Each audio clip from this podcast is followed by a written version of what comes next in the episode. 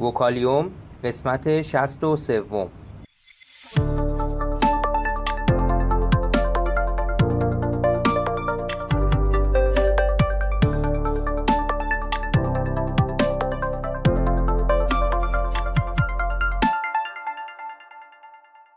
صدای ما را از آسمان نمای گنبد مینا در منطقه فرهنگی گردشگری عباس‌آباد تهران می‌شنوید.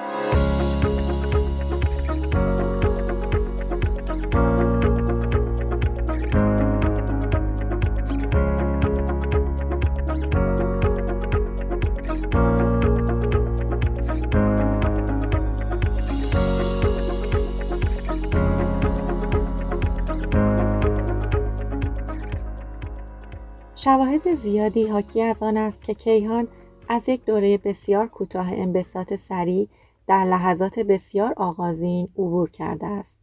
این دوره بسیار کوتاه که تقریباً ده به توان منفی سی و پنج ثانیه به طول انجامیده است، دوره تورمی نامیده می شود.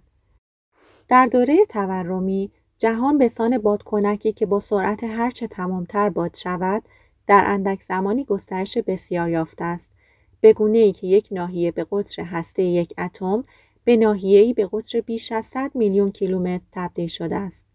هر گونه چین و چروک در ساختار هندسی فضا بر اثر این تورم کاملاً صاف شده و جهان پس از تورم به جهانی صاف، یکدست و تخت تبدیل شده است. عامل ایجاد این انبساط بسیار سریع که سرعت آن از هر انفجار شناخته شده‌ای بیشتر است، هنوز کاملاً معلوم نیست. بر طبق نظریات فعلی، انرژی ذخیره شده در خلا احتمالاً عامل چنین انبساطی بوده است. انرژی خلا با ایجاد یک فشار منفی میتواند سبب انبساط بسیار سریع شود. نکته شگفت‌انگیز در این میان آن است که چگالی انرژی خلا بر اثر این انبساط کاهش نمی‌یابد. به عبارت دیگر، علیرغم گسترش بسیار سریع عالم، چگالی انرژی خلا همچنان ثابت باقی میماند و با توجه به افزایش فوق‌العاده حجم عالم، انرژی بسیار ناچیز اولیه به یک انرژی هنگفت تبدیل می شود. آیا این افزایش انرژی هنگفت ناقض اصل پایستگی انرژی نیست؟ در نگاه اول چنین به نظر می رسد، اما با یک بررسی فنی متوجه می شویم که اصل پایستگی انرژی آنچنان که در نظریه نسبیت عام انشتین ارائه می‌گردد، به قوت خود باقی است و انرژی منفی گرانشی در واقع جبران انرژی مثبت به وجود آمده را می‌کند. این نتیجه یکی از جالب‌ترین نتایج کیهانشناسی معاصر می‌باشد.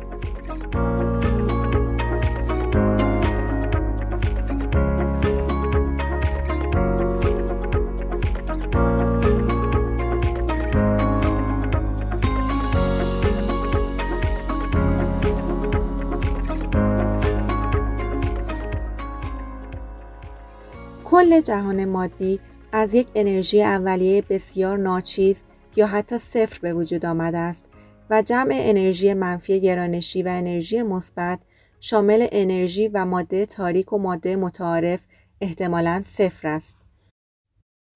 دوره تورمی، دوره بسیار کوتاهی قبل از زمان تولید اولیه هسته‌ها و زمان شفاف شدن عالم بوده، اما اثرات مهمی بر دوران بعدی داشته است. به عنوان مثال، افت و خیزهای کوانتومی در دوره تورمی احتمالاً عامل ایجاد افت و خیزهای زمینه ریزموج کیهانی و نهایتاً تشکیل ساختارهای کیهانی بوده است. پیشبینی نظریه تورم در مورد طیف افت و خیزهای چگالی با مشاهدات به خوبی سازگار است. نظریه تورم در ابتدا توسط آلکسی، استاروبینسکی و آلن گاس معرفی گردید و سپس توسط کیهانشناسانی چون لینده، اشتاین هارت و بسیاری دیگر اصلاح و تکمیل گردید. اکنون پس از گذشت قریب سی سال، نظریه تورم هنوز به یک نظریه کامل و بی‌نقص تبدیل نشده است و در واقع بهتر است به جای نظریه از اصطلاح مدل‌های تورمی استفاده شود. بر اساس نظریات فعلی، بلافاصله پس از اتمام دوره تورم، پدیده‌ای به نام بازگرمایش صورت گرفته است که طی آن با آزاد شدن انرژی خلا، انواع ذرات بنیادی به وجود آمده و ظرف مدت کوتاهی به تعادل گرمایی رسیدند. به وجود آمدن ذرات مختلف در کیهان اولیه و بلافاصله پس از تورم بی‌شباهت به تولید امواج و تلاطمات گوناگون پس از ایجاد انفجار در یک محیط مثل هوا یا آب نیست. انرژی متراکم و ذخیره شده در ماده انفجاری بلافاصله پس از این انفجار آزاد شده و به صورت امواج و تلاطماتی با فرکانس های گوناگون در می آید. کلیه ذرات و پادذرات بنیادی در این مرحله ایجاد می شوند و محیط کیهانی را مملو از یک پلاسمای بسیار گرم از الکترون ها، پوزیترون ها، کوارک ها، پاد کوارک ها و فوتون ها می کنند. با سردتر شدن پلاسمای کیهانی، اغلب ذرات و پادذرات یکدیگر را نابود می کنند و به فوتون هایی تبدیل می شوند که یک زمینه تابش بسیار درخشنده را به وجود می آورد. اندک تفاوتی که بین تعداد ذرات و پادذرات وجود دارد، باعث می شود که مقداری الکترون و کوارک در محیط باقی بماند و پوزیترون و پادکوارکی وجود نداشته باشد که آنها را از بین ببرد. این باقی مانده ماده در مراحل بعدی کل جهان مادی، یعنی ستارگان، کهکشان، سیارات و خود ما را تشکیل داده است. کوارک ها در یک مرحله بعدی که به گذار فاز کوارک هادرون موسوم است، پروتون ها و نوترون ها را به وجود می آورد. دو کوارک یو و یک کوارک دی تولید یک پروتون و دو کوارک دی و یک کوارک یو تولید نوترون نمودند. در این مرحله که تنها کسری از ثانیه از مهبان گذشته است، فضای کیهانی مملو از فوتون ها، الکترون ها، پروتون ها و نوترون هاست.